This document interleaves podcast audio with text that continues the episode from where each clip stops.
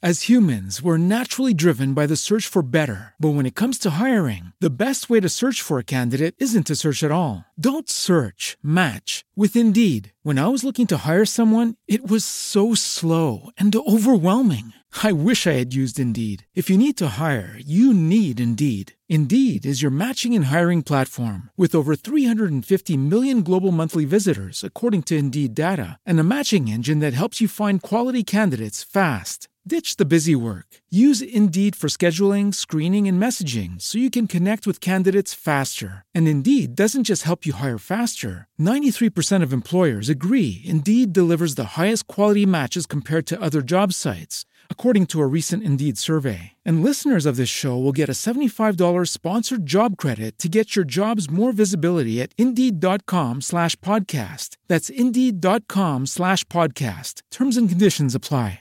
Ray Dalio, ne parlo spesso su questo canale, è uno degli investitori che mi piace studiare di più, anche perché è un divulgatore di conoscenze in ambito finanziario e non solo, anche in ambito di vita proprio con il suo libro Principle, che ammiro molto, divoro i suoi contenuti e ho trovato un articolo molto interessante che dobbiamo approfondire su questo canale, che ti spiegherà quali sono i sei elementi da valutare per capire se stiamo effettivamente vivendo una bolla in ambito finanziario, in ambito di investimenti o meno. E lo so che l'argomento ti interessa particolarmente, ce ne accorgiamo dalle visualizzazioni, da quanto siete alla ricerca di chiarezza su questo tema, ma i mercati continueranno a crescere o vedremo uno storno? Bene, approfondiamo i sei punti di Ray Dalio e facciamo qualche considerazione a riguardo in questo video.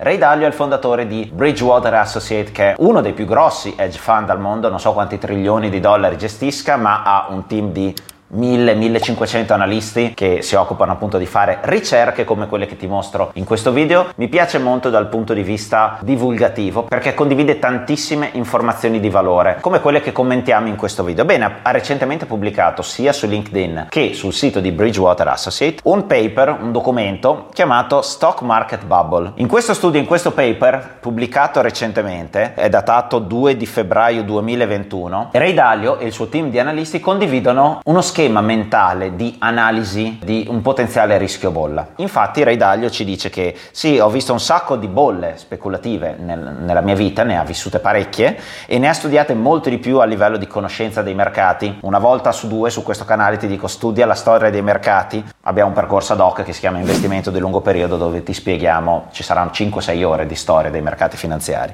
Quindi lo riteniamo importante anche grazie agli stimoli che ci dà Ray Dalio costantemente, quindi io studio costantemente la storia dei mercati e delle bolle. Bene, Ray Dalio dice che appunto con la sua esperienza è riuscito a creare un sistema chiamato, che lui ha chiamato Bubble Indicator, di cui non fornisce molti dettagli su come viene calcolato, ci dice semplicemente, stando ai valori per come li calcola lui, in che situazione siamo? Bene, dice questi bubble indicator li monitoro eh, frequentemente su vari mercati finanziari, quindi li valuta a livello di singola azione, poi li agglomera a livello di mercato azionario americano, eh, mondiale, europeo, paesi emergenti, eccetera, e, e si fa un'idea, lui con il suo team di 1500 analisti, su dove effettivamente il mercato è a maggiore rischio bolla e dove invece magari ci sono maggiori opportunità. Bene, quali sono i sei criteri che lui utilizza per valutare appunto il rischio bolla. Li vediamo tutti e poi velocemente vediamo quali sono le sue considerazioni su ognuno di questi singoli aspetti. Ma mi preme farti capire il ragionamento perché è molto strutturato, è il metodo che utilizzano in Bridgewater Associates,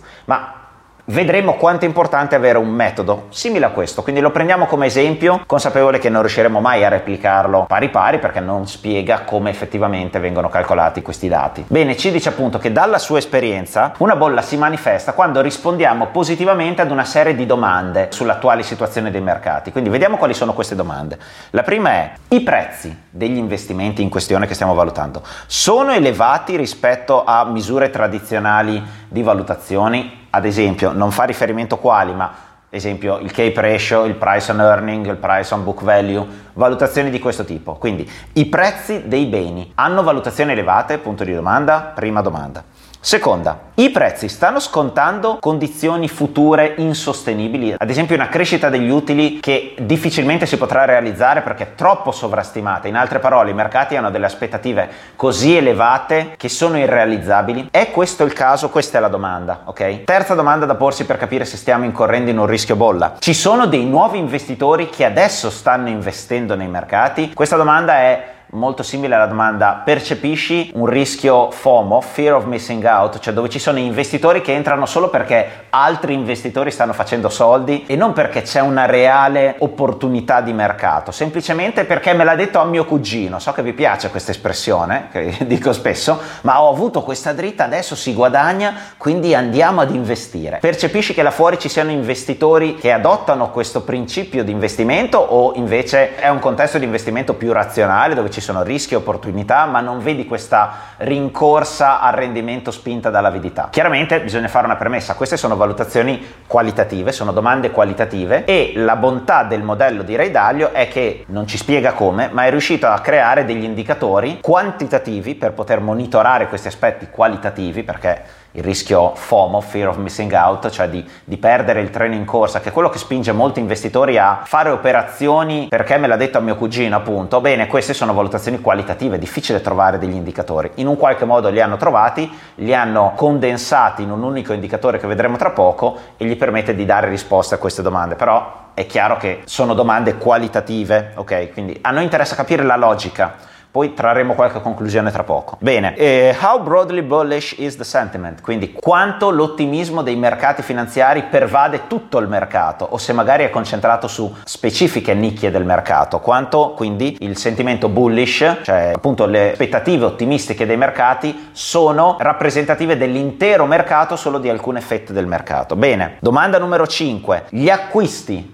sono stati fatti a leva con un'elevata leva, quindi ci sono investitori che stanno utilizzando una leva spinta per investire o no? Chiaramente maggiore è la leva, maggiore è il rischio presente nel mercato. La sesta domanda è un po' complessa, anche perché non ci dà molti dettagli per capire questa sesta domanda, ma ci può fare un po' capire sempre dove va a parare con queste domande. Bene, si chiede, i nuovi compratori hanno effettuato degli acquisti particolarmente spostati avanti nel tempo, nel futuro, degli acquisti molto orientati al futuro, potremmo dire, speculando o proteggendosi da un aumento dei prezzi futuri? In altre parole, che potrebbero essere più o meno gli investitori stanno investendo basandosi sui fondamentali di oggi o considerando aspettative di rendimenti futuri? Bene, nel paper ci viene spiegato che appunto questi sei elementi calcolati attraverso varie statistiche eh, vengono agglomerati a livello di US equity market, quindi a livello di mercato o a livello di sottomercato o a livello di singole azioni anche. E non ci viene spiegato effettivamente come viene fatto il calcolo però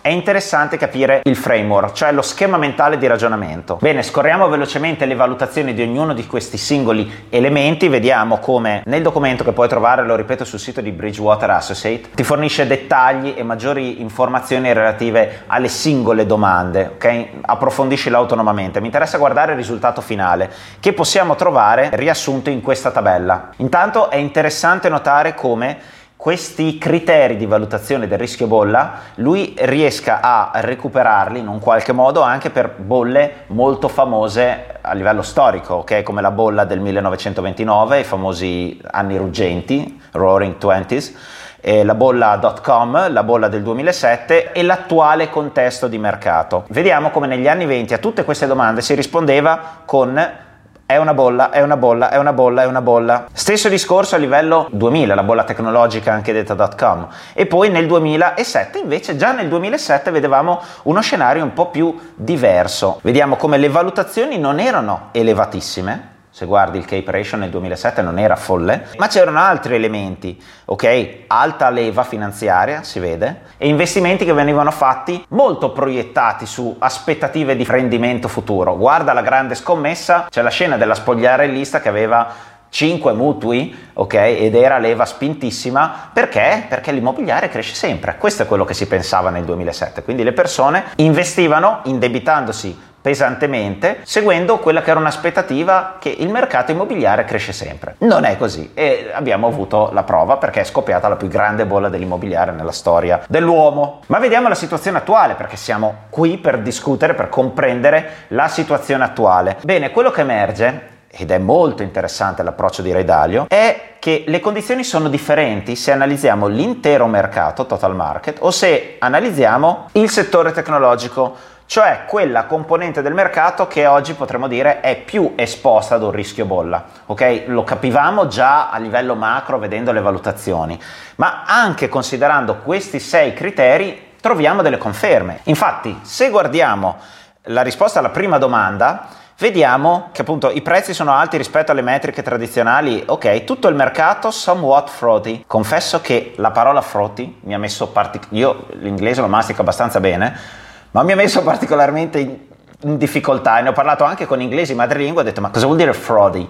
o froti, non so neanche come si pronunci. Bene, ha messo in difficoltà molti. Facendo varie ricerche proprio sul dizionario, e questa è una terminologia non classica, se l'ha un po' inventata lui, e ci sta, mi piace questo approccio, è schiumoso. Cioè ci sono delle piccole bollicine ed è un'immagine bellissima. Quindi somewhat frothy, diciamo così, è appunto con piccole bollicine, potremmo dire, a differenza del tech, ok? Eh, il settore tecnologico è schiumoso, ci sono delle bollicione anche, potremmo dire. E così via, vediamo eh, prices are discounting unsustainable condition, quindi ci sono eh, condizioni future che vengono scontate dai mercati, tutto il mercato no, per quanto riguarda il mercato americano, ah, chiaramente queste valutazioni sono sul mercato americano, ok? Per il settore tecnologico Mm, abbastanza. Nuovi investitori sono entrati nel mercato? Per tutto il mercato? Mm, così così, un pochino. Per il mercato tecnologico è un indicatore di bolla, sicuramente. Vuoi qualche prova? Ma guarda le sponsorizzate che vedi adesso. Quante sponsorizzate di broker online, non faccio nomi, ma fai qualche ricerca online, se guardi questo video verrai targetizzato di sicuro. Quante sponsorizzate di broker online ti dicono vuoi fare i soldi con Amazon? E io mi chiedo, ma come con Amazon? In che senso mi parli proprio di questo titolo? Perché chiaramente estrapolano i rendimenti dell'ultimo periodo e ti dicono guarda con Amazon se avessi investito 10 anni fa avresti fatto x mila per cento di rendimento. Quindi, quindi è ovvio pensare che se l'hai fatto negli ultimi 10 anni questo rendimento lo farai anche nei prossimi 20. Non vale questo ragionamento, lo puoi fare per indici come l'SP 500, puoi estrapolare i rendimenti passati e ragionare su quanto questi saranno vicini ai rendimenti futuri. Non lo puoi fare quando analizzi i titoli singoli. Ok? Ti è chiaro questo concetto di diversificazione? Scrivimelo nei commenti. Scrivimi nei commenti anche se hai visto queste pubblicità a cui faccio riferimento. Purtroppo io sono targetizzato costantemente. Bene, vediamo le altre voci. Non entriamo nel dettaglio, ti rimando al documento. Ok? Eh, quanto è diffuso il sentimento bullish? Ok, nel caso dei titoli tecnologici è diffusissimo, lo vediamo anche a conferma di quello che dicevo prima. Quello che emerge appunto è che il mercato tecnologico è particolarmente a rischio bolla potenzialmente, con tre indicatori di bolla su sei, mentre l'intero mercato americano non è in questa condizione. Ci sono formazioni di bollicine qua e là, somewhat fraudy, ma ci sono anche dei no bubble, quindi non ci sono le condizioni per considerare questo mercato in bolla. Ok, un'importante considerazione. L'ultimo commento di Redaglio nel suo articolo è: bene, quello che deciderai di fare con questo, con questo documento è una decisione tattica, non strategica, cioè qualcosa che ti porta a modificare il portafoglio nel breve medio periodo, non è una decisione strategica di lungo periodo. E anche se queste misure, se queste stime fossero perfettamente accurate,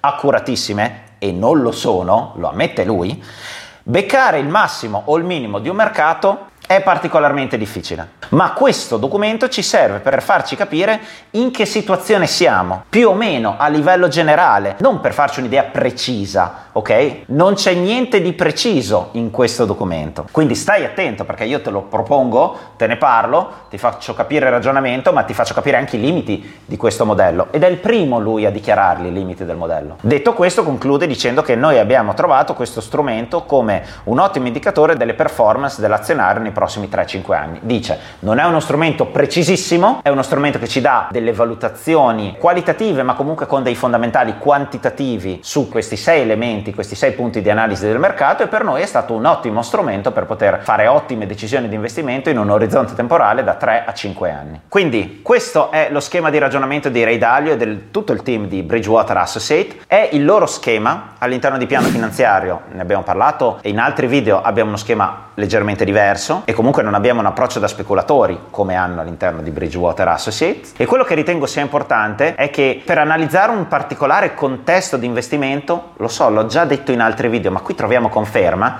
non si può utilizzare una sola metrica. C'è chi si ferma a ragionamenti del tipo là fuori ci sono i disoccupati, quindi l'economia va male, quindi i mercati devono crollare, quindi io non investo. È un po' povero come ragionamento. I mercati finanziari, appunto, che non rispettano l'economia, non la seguono necessariamente nel breve periodo, ma tendono a farlo nel lungo periodo, bene, possono muoversi con dinamiche differenti, possono essere soggetti ad una moltitudine di variabili. Quindi anche la valutazione di un eventuale rischio bolla deve essere fatta su più parametri. Le decisioni su come impostare un portafoglio devono essere fatte appunto su più parametri questi sicuramente è un ottimo framework, ok? In generale noi ci basiamo su analisi fondamentale, analisi macro e analisi tecnica. Quale sia l'approccio che decidi di seguire, non basarti su un unico elemento, soprattutto perché questo momento è particolarmente interlocutorio, cioè siamo di fronte ad una recessione che c'è stata nel 2020 causata da problematiche esterne al mondo finanziario e questo non ha precedenti, appunto perché questa recessione è la conseguenza di una problematica sanitaria, ma nella crisi del 2007, nella crisi crisi del 2000, nella crisi del 1920, quelle erano tutte crisi, bolle, che si sono sviluppate all'interno del mercato finanziario. Quindi a maggior ragione adesso ha senso avere un approccio di questo tipo, perché oltre a notare differenze tra settori e settori all'interno del mercato americano, notiamo anche profonde differenze all'interno dell'azionario mondiale. Ne ho parlato anche in altri video. Il mercato azionario americano ha un comportamento, ha delle aspettative, ha dei settori diversi dal mercato europeo, il mercato dei paesi emergenti, il Giappone o l'Australia. Quindi fammi sapere cosa ne pensi del modello di Ray Dalio, quale modello utilizzi tu, se non ne hai uno ti suggerisco di adottarne. All'interno di Piano Finanziario condividiamo tutte queste informazioni in una lezione ad hoc che si chiama Strategia di investimento e riteniamo che sia indispensabile che chi ti parla di investimenti ti condivida la sua strategia. Fammi sapere qual è il tuo approccio con cui affronterai i mercati in questo 2021. Con questo è tutto, ci vediamo in un altro video. Sei ancora qui? Non hai ancora creato il tuo profilo su pianofinanziario.it? Fallo subito, mi raccomando, ci vediamo dentro la piattaforma. Ciao, pianofinanziario.it. Dai, dai! As humans, we're naturally driven by the search for better. But when it comes to hiring, the best way to search for a candidate isn't to search at all. Don't search, match with Indeed. When I was looking to hire someone, it was so slow and overwhelming. I wish I had used Indeed. If you need to hire, you need Indeed. Indeed is your matching and hiring platform with over 350 million global monthly visitors, according to Indeed data, and a matching engine that helps you find quality candidates fast. Ditch the busy work. Use Indeed for scheduling, screening, and messaging so you can connect with candidates faster. And Indeed doesn't just help you hire faster. 93% of employers agree Indeed delivers the highest quality matches compared to other job sites, according to a recent Indeed survey. And listeners of this show will get a $75 sponsored job credit to get your jobs more visibility at Indeed.com slash podcast. That's Indeed.com slash podcast. Terms and conditions apply.